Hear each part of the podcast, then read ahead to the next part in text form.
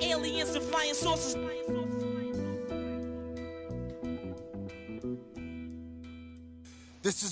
Hey, welcome to the 39th episode of Two Writers Slinging Yang.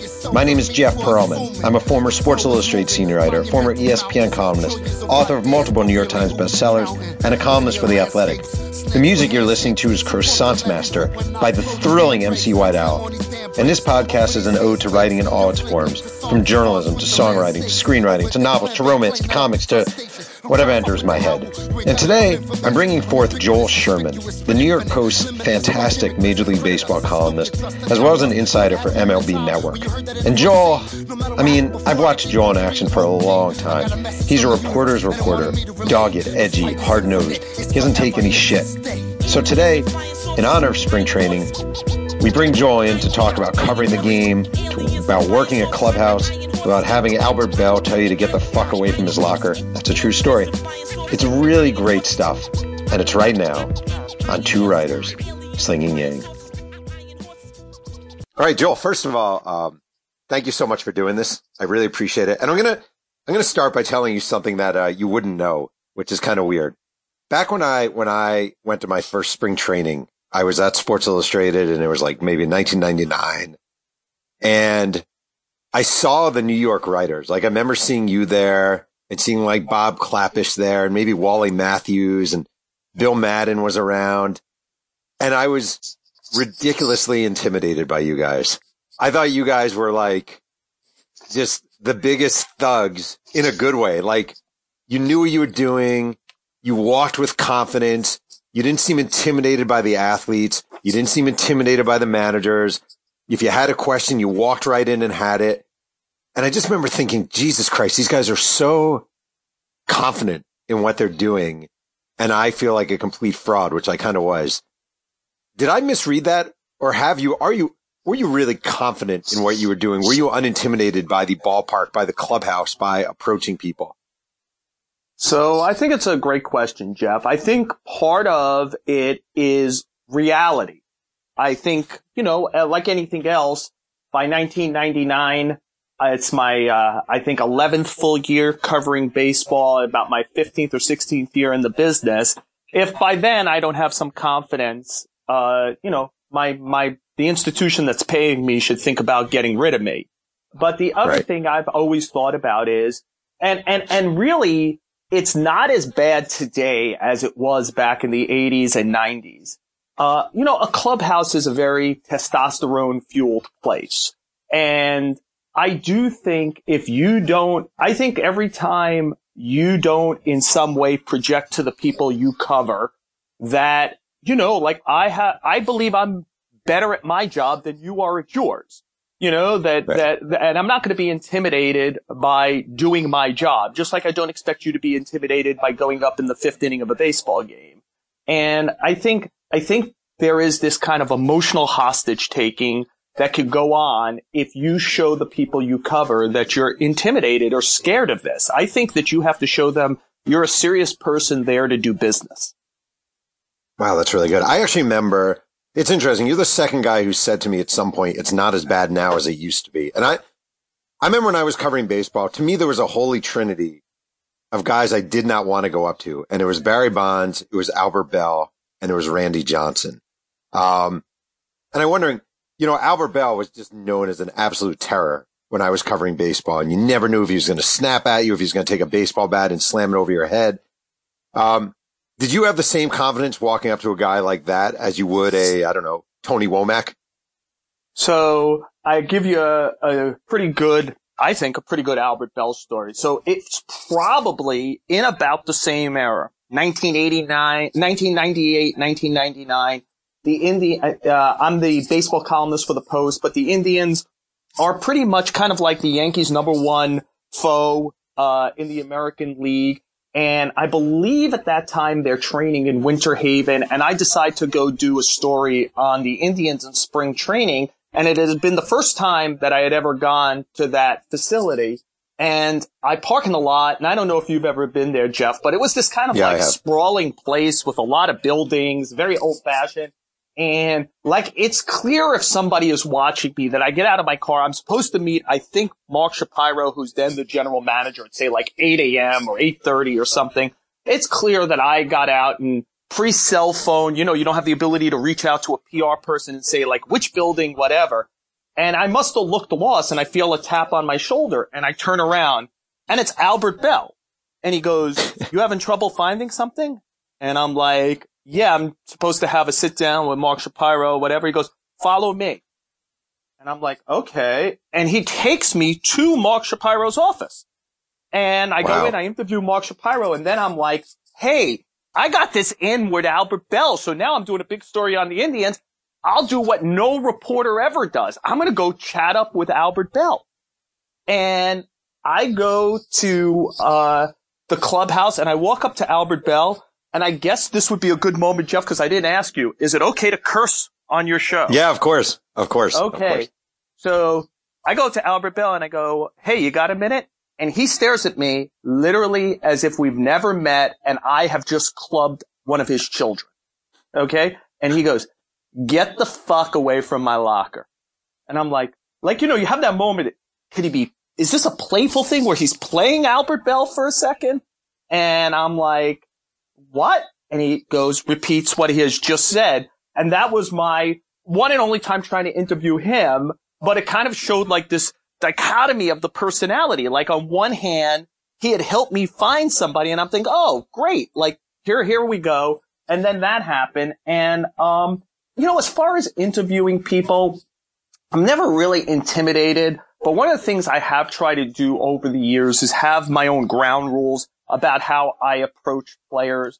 You know, the blessing of leaving the beat is you can kind of talk to who you want to talk to as opposed to feeling compelled that you have to have relationships with 25 guys and six coaches and a manager and a, a general manager. So you could kind of seek out people you know are going to be like, I don't want to have the contentious thing just to prove that I could have it. I'd rather execute a column well and so I want to interview people who will be helpful. Now, sometimes that means going up, like Randy Johnson played with the Yankees. We had a terrible right. relationship, but when I needed Randy Johnson, I went up to Randy Johnson because that's part of the deal.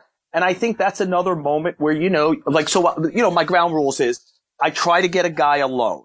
You know, I don't want to ever work in a group with other reporters. I try, if at all possible, to go up to a guy when there's not teammates around him. Because I always feel like when there's teammates around, he's going to play to them by either trying to be intimidating or not give full answers because he's afraid that his team will be like, what the hell did you help that guy for kind of thing. I never walk up to him. And this is less of a problem again in 2018 than it used to be, but like, I never want a guy semi-clothed or whatever. I always wait for a guy, get into whatever, you know, if it's before practice, get into your warm-up stuff. If it's after, get into your, you know, your regular clothes. Mm-hmm. So I just feel like there's ways to approach people to put them in a greater comfort zone where they're more likely to be able to kind of participate in the, the, you know, what you ultimately want in this, Jeff, and you know this, you're an excellent reporter. You want it to become a conversation.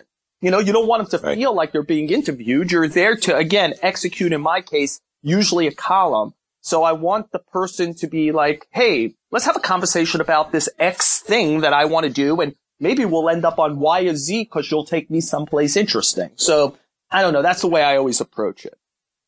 Has it at all changed your dynamic as a reporter? Like when you started, you were the age of the players. Now you are the age of the managers and GMs. Does that change the dynamic or the approach at all when you were talking to players? Absolutely. Uh, you know, my first year on the beat, I had just turned 25. And back then in the late 80s, uh, you know, the baseball beat was a prized beat and people stayed on it forever. And I think my first year at 25, not only was I the youngest regular beat guy in the country, but I think it was like potentially by a couple of years, um, right. to other, to other people. And, you know, I was the player's age, which, you know, I might have, you know, some of the same sensibility. You know, you're trying to make connection. Like, is that connection, hey, music? Is it movies? Is it something culturally? I'm much more likely to have it if I'm 25 and you're 25. I think the way I have it now with people is, uh, you know, you just want to show your passion and your seriousness and that our common avenue is baseball. Ultimately, my father taught me baseball and he, uh, he was clearly 20 plus years older than me. And that stayed our commonality through the years. And so now I'm trying to connect with somebody who plays the game, who usually has some strong passion for the game by showing, hopefully, I'm a serious thinker who has passion about your game and I'm here to talk about this. So would it be a mistake for you to go up to, I don't know, the shortstop for the Pirates, the 20 year old shortstop for the Pirates and try talking about Kendrick Lamar? Yes. Yeah. I mean, unless, unless we somehow got there and we right. both, I mean, you know, when we both had some passion for it, I, I, I think you shouldn't bullshit with players. You know, like, like, like ultimately, I think of it as we're both businessmen and we need to execute business. And what's the best way to execute business? And I wouldn't come into your CPA office as a, you know, like a fellow CPA or a lawyer or something and just try to guess at some level of commonality. Uh, you know, right. I, I, we, we'll talk and if there's some commonality, we'll get there. The one thing I could assure that there's commonality on is baseball. And, uh, look, I, I, and, and I now have an advantage that I didn't have most of my career. I'm regularly on TV on the MLB network and the MLB network is on in clubhouses a lot. And the, if the name and is not totally familiar with the player I haven't met, there is now some 20%, 25% chance or maybe even greater than that that they've seen my face and it's like, oh, okay, like it gives you another level of something to begin a conversation. Yeah, that's interesting. I was going to say, if you go into a clubhouse, I mean, I'll just say you go to the Seattle Mariners clubhouse and you are just Joel Sherman from the New York Post. The odds are the, the whatever, the rookie outfielder from, you know, Shreveport has never seen the New York Post, has never read anything you've written. Um, does it, does that matter? I, the, obviously, the TV is a huge advantage. Doesn't matter whether they read your work, are familiar with your byline. Does that give an edge? Does it? Do they even care? Uh, again, I think that's a really interesting avenue. I think that there are some people who probably care. There's some guys who, you know, if you go up in the right way, professionally, introduce yourself, explain why you want to talk, I think if you're from, you know, Bob's blog or the New York Post or the MLB network, they'll speak to you. And I do believe that's still the vast majority of players. They, there's some recognition and maybe this is silly, but, but I, I, I actually think there's better, um, gatekeeping of who gets a press credential and who doesn't than in the past. And so like I, I think there's this general thing of if I'm coming up to you and I'm wearing a credential, you probably have some feeling like I've passed some barrier to get in here and uh, the player will work with you. That being said, the, the, the network thing, the face recognition, and what I would generally call the fake, fake uh, uh, gravitas that they associate with it, but fortunately sometimes they do, is you know gives you some some some some avenue that maybe you don't get otherwise.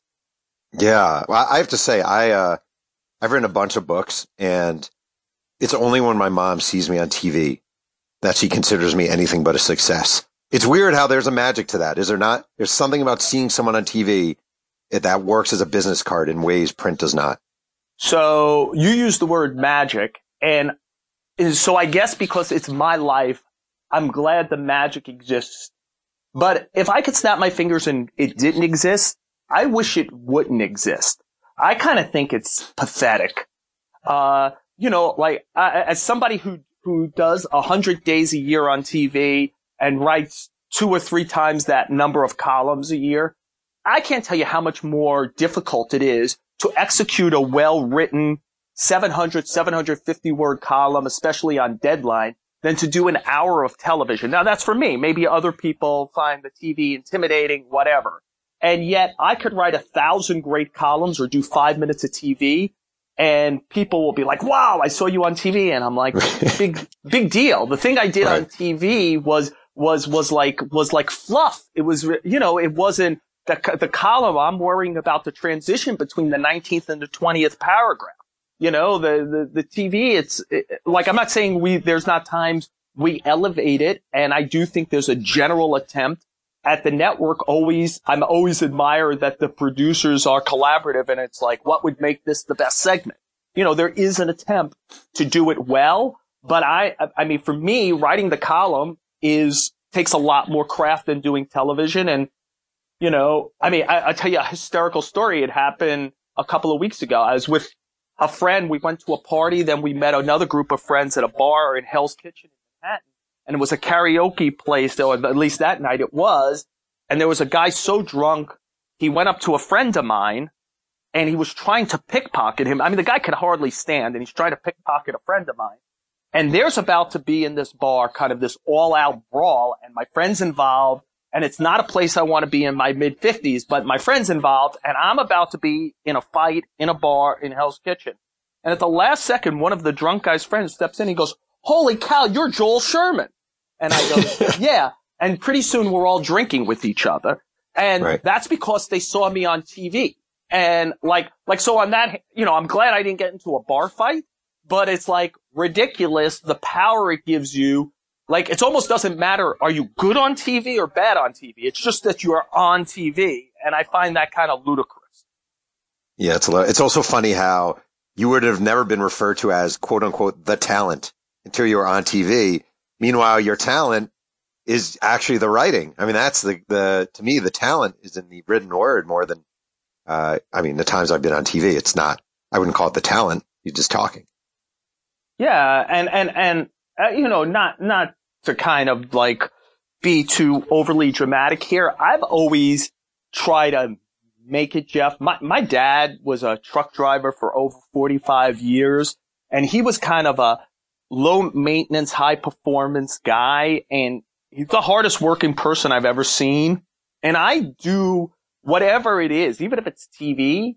I like, you know, where they kind of refer to you as the talent. I always like look around and go like, the makeup people are working harder than I am.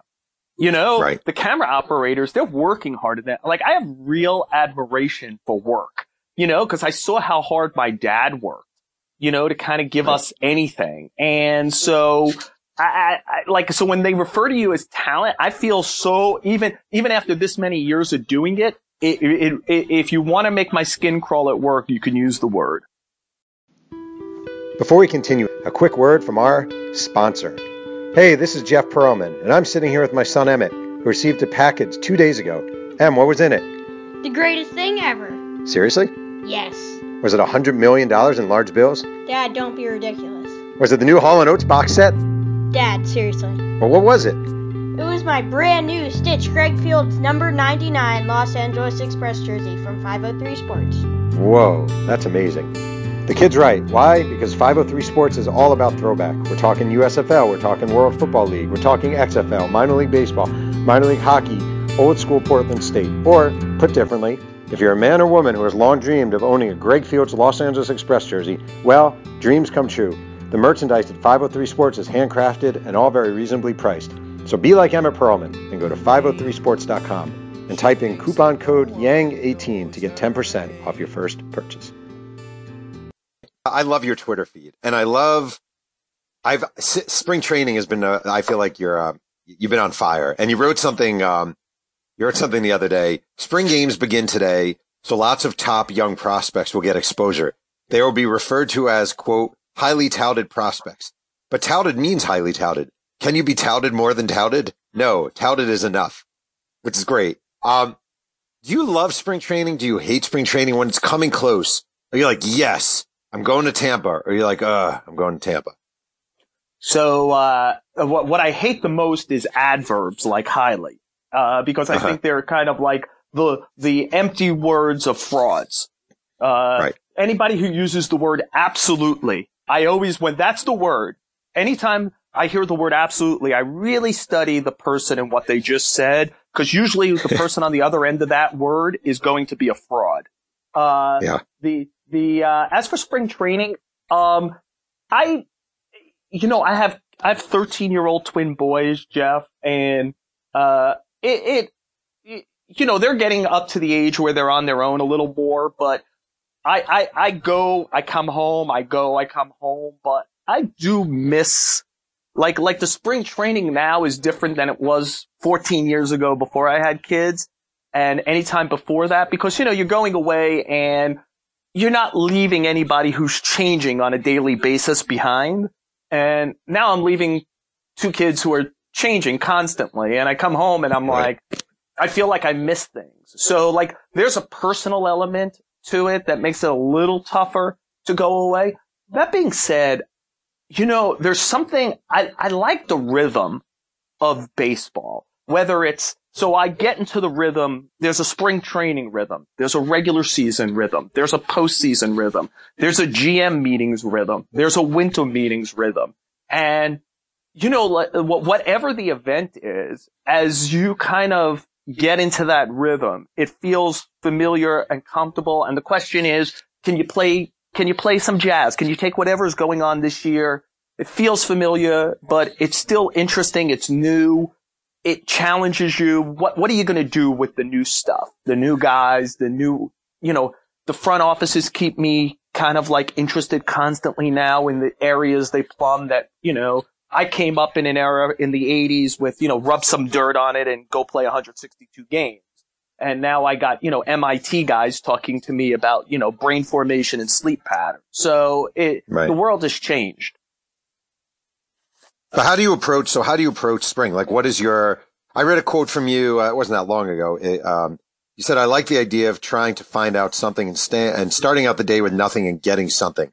I like writing my column. I think I have a lot of opinions with a place to put them. I like writing something poignant and entertaining. Like with spring training, do you? Are you literally do you wake up at six in the morning, go to the park with no idea what you're going to write about? Do you you go with a sort of thought process in mind? How are you approaching the day to day of spring? So that first rule has been the rule my entire career, which is don't leave any place without knowing something that you didn't know before. Because the discipline to me of beginning the day and saying, I will not end my day of work without knowing something I didn't know the day before. Now, sometimes that ends up being 10 things and sometimes it ends up being a small nugget or a gigantic story. But I think that the kind of discipline, the endless search for it allows you, uh, you know, allows you to be exploratory and fall into things. And, you know, the key word in my life and in my career is relentless. I like that whole concept of not ever giving in to anything and just being relentless about it. So there's, yeah. that always remains. Uh, I begin almost every day with some general idea of, I'd like to execute X.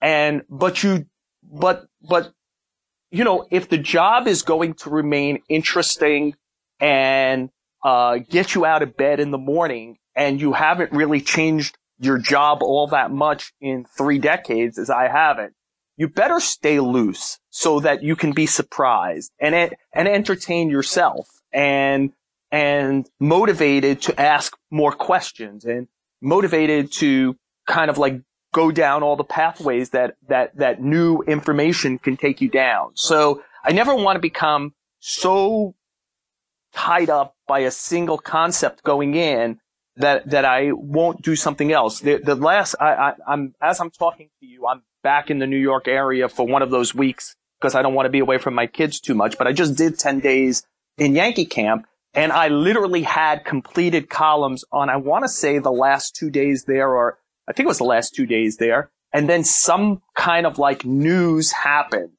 And, you know, like I tore up 750 word columns and wrote brand new columns because you want to stay relevant. Uh, like to me, always tie it to news if you can. Or, and, and, and one of the things that being at the network and being more global in general has allowed is I could take news that impacts the Arizona Diamondbacks, the San Diego Padres, the Seattle Mariners, and say, here's the commonality, like when I'm writing for the New York Post, here's something to consider that's just happened someplace else that really impacts the Mets and or the Yankees and why you should care about it. Which is one of my favorite right. things to do is to take the global and make it local. See, I thought I, I read a column you did uh, somewhat recently. It was uh, "What Can Be Learned from uh, Carlos Stanton's First Day," and a million people every year. There's some big guy coming to camp and, you know, many times over with the Yankees, you know, from Giambi to Matsui to there's always a new guy coming to camp. And I thought, how can he possibly approach this uniquely?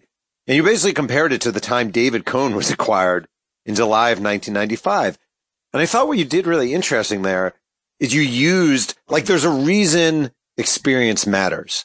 You know, there's a reason being there for other events matters.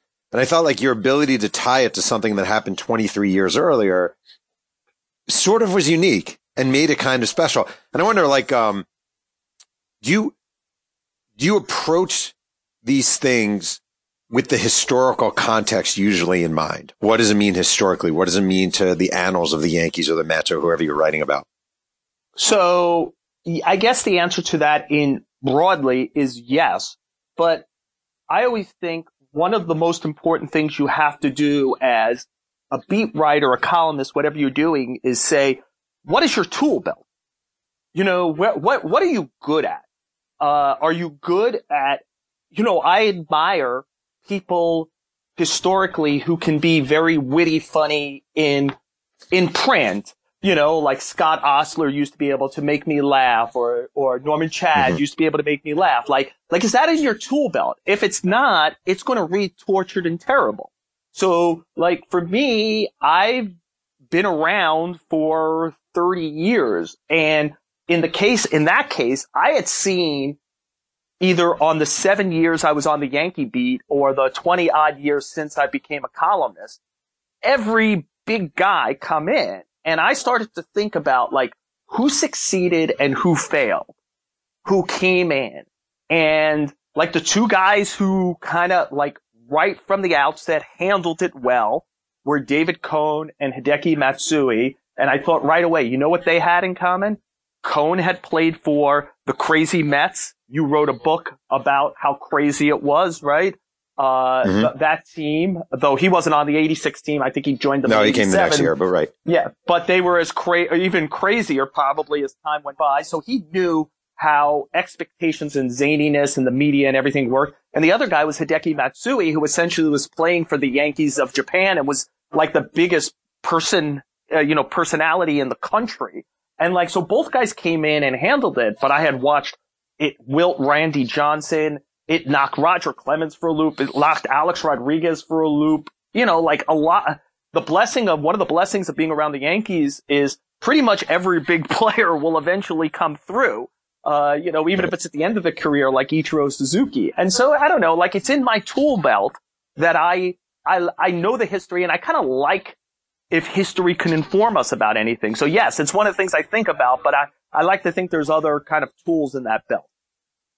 Right. I just think there's a there's a there's a tendency right now for a lot of publications um, to hire the 23 year old straight out of Syracuse instead of the Joel Sherman, the Bob Klapisch, the you know Bill Madden, whoever, um, because they can save the money. But I feel like the 23 year old knows nothing about David Cone arriving and doesn't have the does, just doesn't have the history to be able to write with authority. And I think that ability to write with authority is one of your easily one of your your great strengths. And the only reason, I mean, you weren't able to write with authority when you were 25 years old.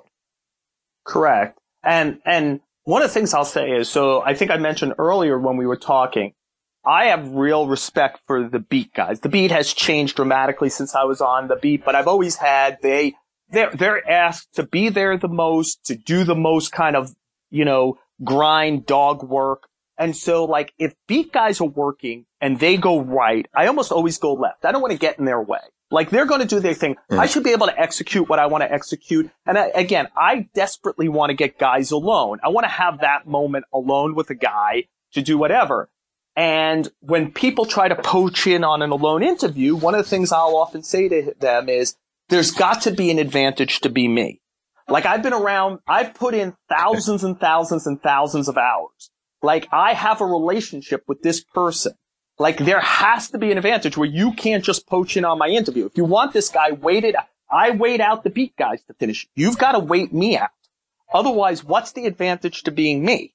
And right. there are with with there are, and by me, I'm talking about the universal me, like the people you're talking about. There's got to be some advantage to beat Ken Rosenthal and Jon Heyman and you know uh, uh, you know, Jeff Passan and Tim Brown and people who have been around a long time and have legitimate relationships and have a, have a storage room, an index of knowledge on a variety of things. Because if there's not an advantage, and there is an advantage to being us, and I think that these publications that are just thinking anybody can do this, well, if anybody could do it, then anybody would do it. And that's not the way it should be.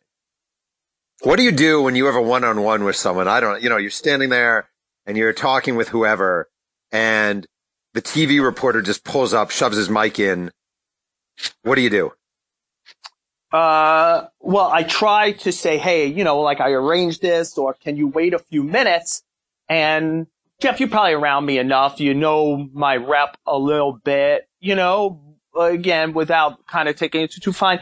I, I could be a dick when the time comes to be a dick.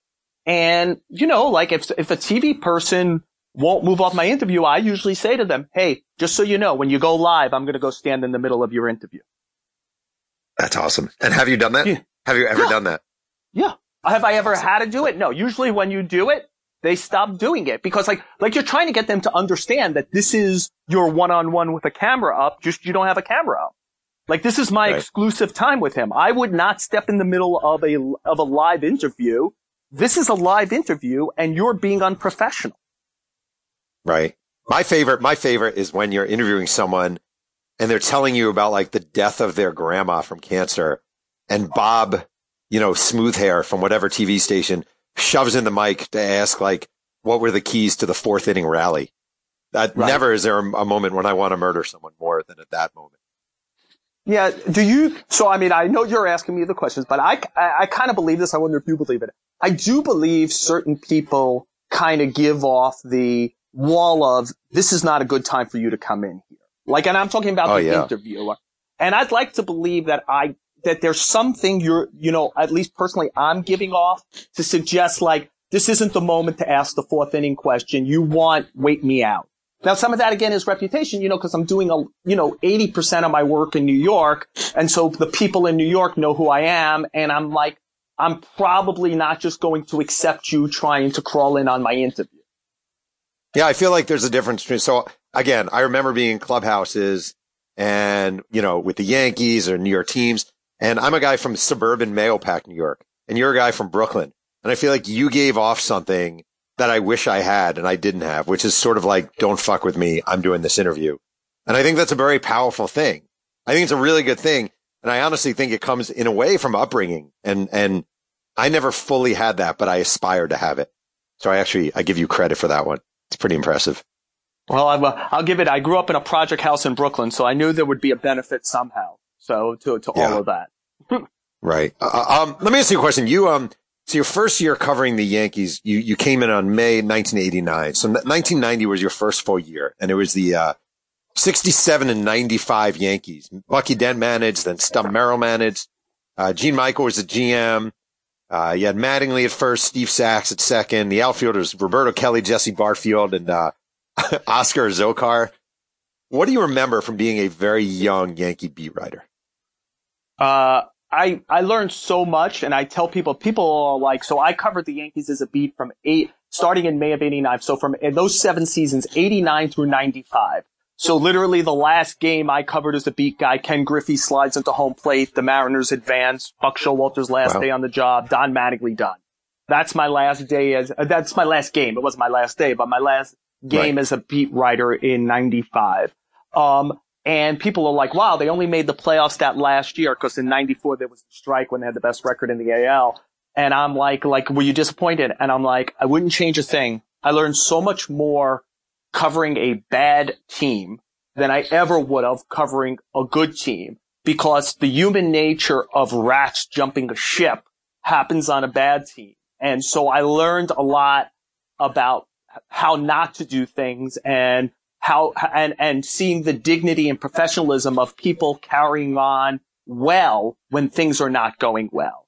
Um, and, uh, so, so there was so much I learned and, you know, I put, I, I wrote a book in 2006 about the kind of like the, how the birth, 10 years after the 96 championship on like the birth of a dynasty. But so much of that was infused with the history I knew pre 96 And I tell a story in the book and it really stands out to me and, you know, rest his soul because he died, um, this year, Gene Michael. Um, when Stick Michael took over in, uh, late August of 90, it was, uh, George Steinbrenner was beginning what was supposed to be a lifetime ban, but it turned out to be a two and a half year ban, but, but Stick was in charge and I, you know, it's one of those things you like to believe that people take you into their world a little bit because they see you are curious and you are interested. And, you know, he, he's one of the guys through the years I always thought was like, like really kind of, you're hoping to earn your PhD in this and he helps you in study hall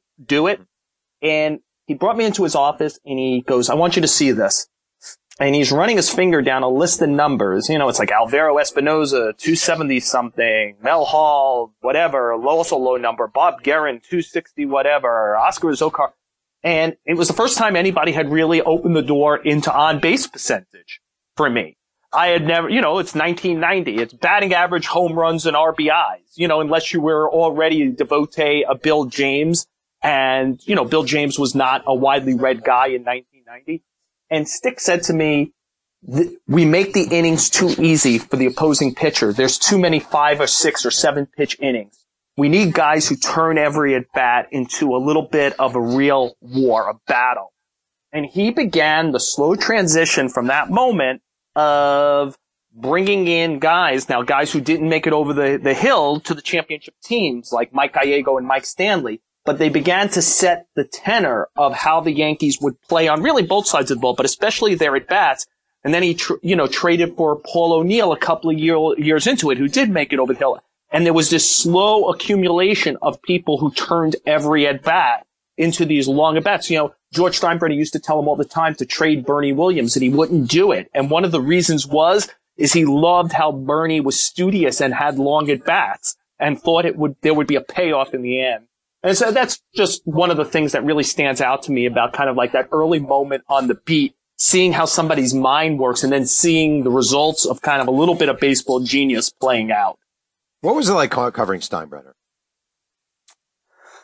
So without getting myself too much into the quicksand with an anvil here, uh, there's a lot of Steinbrenner Trump comparisons that I think are apt. You know, the very uh, the very domineering father who they'll never live up to, uh, coming of age in the tabloid era in New York in the 70s, kind of what getting the front page or page six in my paper in the New York Post meant. You could find connections with people like Roy Cohn for both of them. The ability to kind of like spin a story to their benefit, no matter if it happened to be true or not uh, the fa- pitting uh, people in the front office against each other to kind of like get gossip on other people and always make yourself look good. And you know, like I I think one of the things that I do try to keep alive a little bit is the Yes Network and Time have done a lot to turn George Steinbrenner into a kindly old grandfather. And I could tell you I was there. He was not a kindly old grandfather. You know, he was he was ruthless and there was probably some, some of that ruthlessness led to a kind of frenzied work pace that helped the Yankees win a lot. But as somebody who was there when they were losing, and I think earlier you mentioned the 1990 team and like the 1990 team, you know, without, with testing my brain a little, like had like their worst record in like 75 or 76 years when it happened. There was a lot of bad baseball played for the middle chunk of George Steinbrenner's ownership. And it was only when he was quote unquote suspended, because I don't ever think he really ever went too far away, but he couldn't quite have his fingerprints on the team in the way he used to. And slowly Stick Michael and Buck Showalter began to integrate a good group of young players that would become literally their core four and more into it. Did they win? And, you know, Steinbrenner is giving great credit for a bunch of stuff, and he's the owner. Ultimately, he was there. I think they won six championships or seven championships during his ownership, and that's a reality. But the, this idea of George of somehow being this benign or friendly or it was all tongue in cheek, all the firing and hiring, uh, that is not reality to how it all actually went down. Do you feel like you have to be a, um, a skeptic to be like I, I always think like, I remember after Steinbrenner died, just as an example, there was a lot of George is looking down on us today. You know, there's always that when a ball player dies or an owner dies, so and so is looking down on us and blah, blah, blah. And we're doing it for the, you know, for the troops and America. And do you have to, when you're a baseball writer or a sports writer, you sort of have to dig past the bullshit and get raw. Is there, is there a need to do that? I don't even know if I'm stating that correctly, but you probably know what I mean So yeah, I think that the best people do it. I remember something that was very influential to me. My first year, the end of my first year on the beat, Billy Martin died. And Steve Jacobson, who had, was at Newsday and was there for a long time, he had covered the Mantle, Maris, Ralph Houk, Yankees of the 60s, the 70s, and he had become a columnist. He wrote, you know, there was this attempt when Billy Martin died, you know, like misunderstood genius, what a man. And Steve Jacobson wrote, you know, dying d- doesn't make you a saint, and Billy Martin was no saint. And I admired the balls it took because I knew he, and, and this is pre-internet. If you write that column now, the amount of shit that blows on you is tremendous. But it was with me the day Steinbrenner died, and I gave him his due, but I refused to write the St. George column the day he died.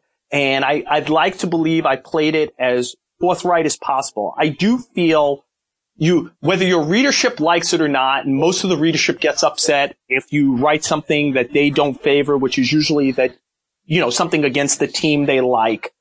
Uh, but I, I, I feel that's not what you're there for. I think the internet has made us, made too many cowards who don't want to be unpopular on Twitter or whatever, and they, they pull punches. And to me, this is not a job for punch pulling.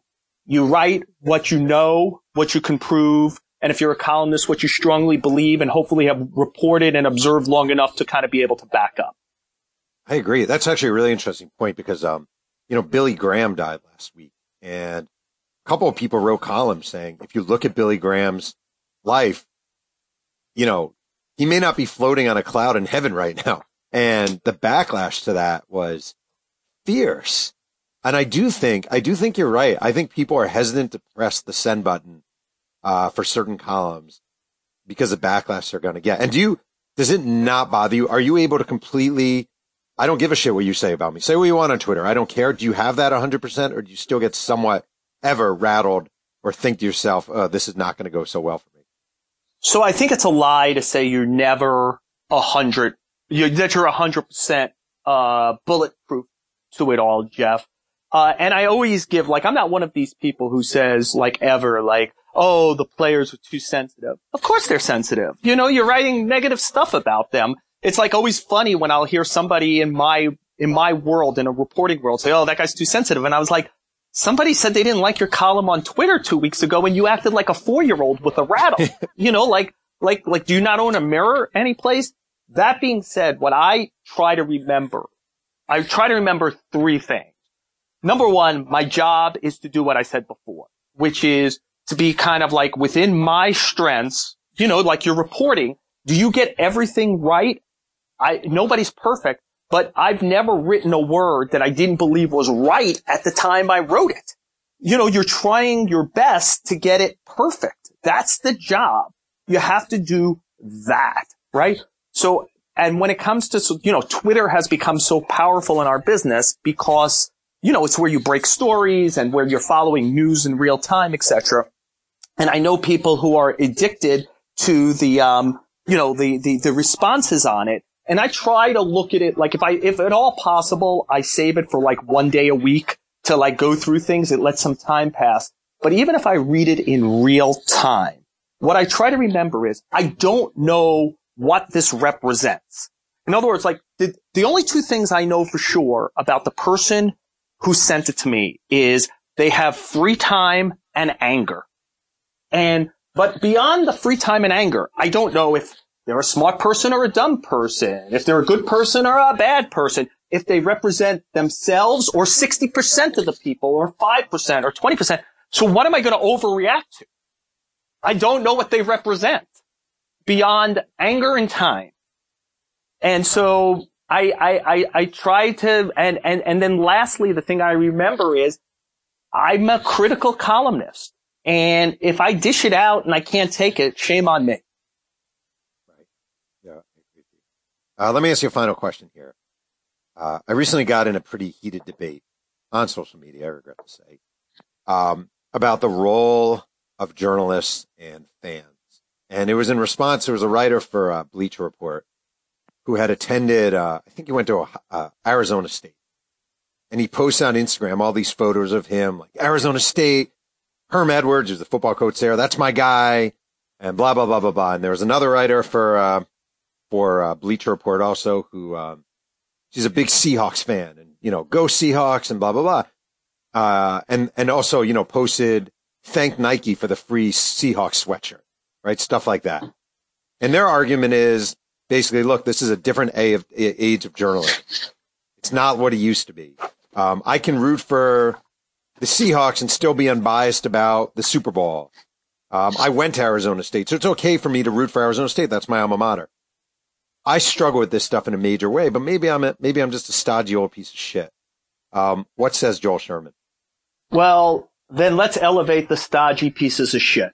Uh, uh, you know, look, I don't know that there's a blanket statement. I, I don't have a much better friend in the world or admiration for anyone in our business than Mike Vaccaro, who's the uh, main columnist New York Post. And Mike doesn't hide, for example, like he's a huge New York Met fan. That being said, I think you'd be hard pressed to find when it's time to be critical anyone who, because he knows the history so well, and I think he's such a talented writer, the ability to kind of put them up and hit the bullseye well. So there are people, I think, who have gifts that can remain fans and yet, you know, when the time comes to throw the punch, they can throw the punch. That being said, like, like for example, and I, I can never, there is a group of people, and it's again why I don't pay, you mentioned before, like, do I pay attention to my emails, Twitter, stuff like that? Like half the people say I'm a Met fan and half the people say I'm a Yankee fan. And I'll tell you the truth. I grew up a Cincinnati Red fan because number one, my brother, we grew up in Brooklyn, but my brother, older brother, liked the St. Louis Cardinals. So right away, I wanted to like a team that wasn't New York so I could be like my brother. And I watched the Reds play and I loved Pete Rose, how he played. You know, you're thinking, oh, if I could play like that, maybe even I could play. You know, if you just play your hardest all the time. And so Pete Rose was my number one guy. And second, but a distant second was Joe Morgan. And then I became a professional and I can't tell you that I met two more distasteful people than Pete Rose and Joe Morgan. So like whatever fandom I might have had, and certainly by the time I was covering baseball, I wasn't that interested in the Cincinnati Reds anymore. But I, I, I don't care who wins any of the games, uh, you know, uh, partially because of that. And then I kind of always say like, I root for my life. Like the day a player gives a shit if I win a Pulitzer, I'll give a shit if he wins a game. You know, like, like, like I'm to root for me. And so I go in and what I want it to be is like, I'd like a nice pace, quick game with as much compelling stuff in it as possible. Because I want to write informative, dramatic, interesting, entertaining stuff. And, you know, like I can't control the outcome of the game. And it always puts you in the bizarre situation because I only have a job because people have no perspective. You know, like fans are fanatical. If they didn't care as much as they care, what would I, you know, I'd have to do something else. And so on one hand, those are the people who give me, keep me in business. And on the other hand, I don't think they'll ever truly understand that I just don't give a shit what the final score of the game is and who has more runs. Right. I'm the same way. Um, let me ask you a final, final, final question. November 3rd, 1992, the New York Yankees trade Roberto Kelly um, to the Cincinnati Reds for Paul O'Neill. Um, at the time this happened, I remember thinking, Yankees are in Roberto Kelly. How do you trade Roberto Kelly? Um, you were covering the team. Did you think it was wise at the time? I didn't. And so it's a good education point because, you know, like like uh, like a lot of things that happen in real time, you end up being wrong about. I thought that there was an upside that had not been uh, uh, uh, tapped yet by Kelly, and yet Stick Michael, who I mentioned before, like a lot of the, the Roberto Kelly thing was he didn't think he had the aptitude to do better than what he was already, and he felt there was only diminishing returns ahead. He felt that Bernie Williams needed to play center field and having Kelly around as a veteran who would might mope into left or right field was not something he wanted. He wanted there to be no nothing in front of Bernie Williams to play. And so he needed to trade Kelly. He felt that he knew Lou Piniella well enough and he felt that Lou Piniella had chopped down uh, O'Neill because O'Neill wouldn't do what he wanted to do, which was be a big time power hitter. I remember Stick felt the team wasn't lefty enough, and I know Stick felt the team wasn't disciplined enough at the plate, and he thought that O'Neill was both a lefty power guy and a guy who could be disciplined. And it turned out he was right. And there was just like, like I almost, is it, forgive me, I always forget, is it, is the Malcolm Gladwell book about 10,000 hours, is it tipping point? Is that? Yeah, tipping point. The, tipping point. Yeah. And I always thought that Stick Michael was the example of tipping point, that he had spent 10,000 hours times a multiple of that, you know, three, four, five times observing baseball and really observing it.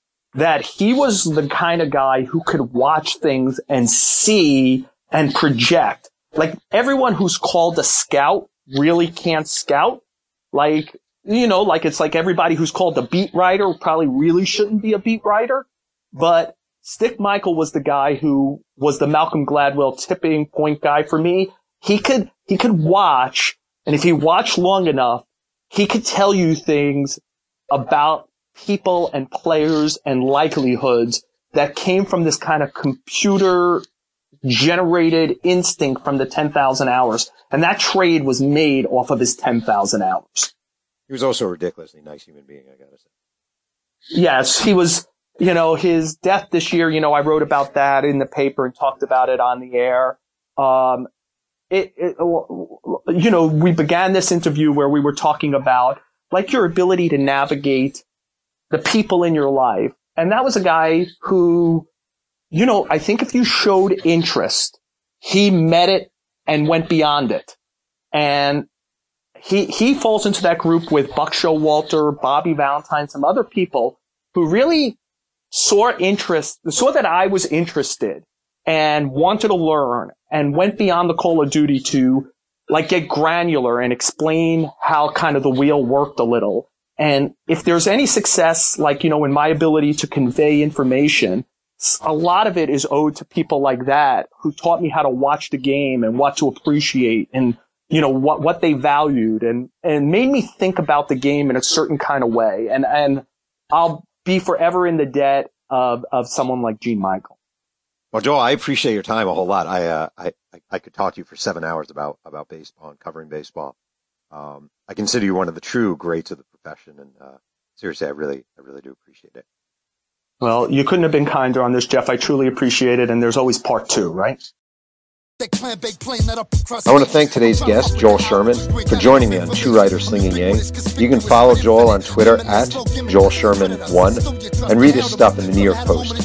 This podcast is sponsored by 503 Sports, kings of the throwback sports merchandise. Visit the website at www.503-sports.com. One can listen to Two Writers Slinging Yang on iTunes, and reviews are always appreciated. Music is from the great MC White Owl.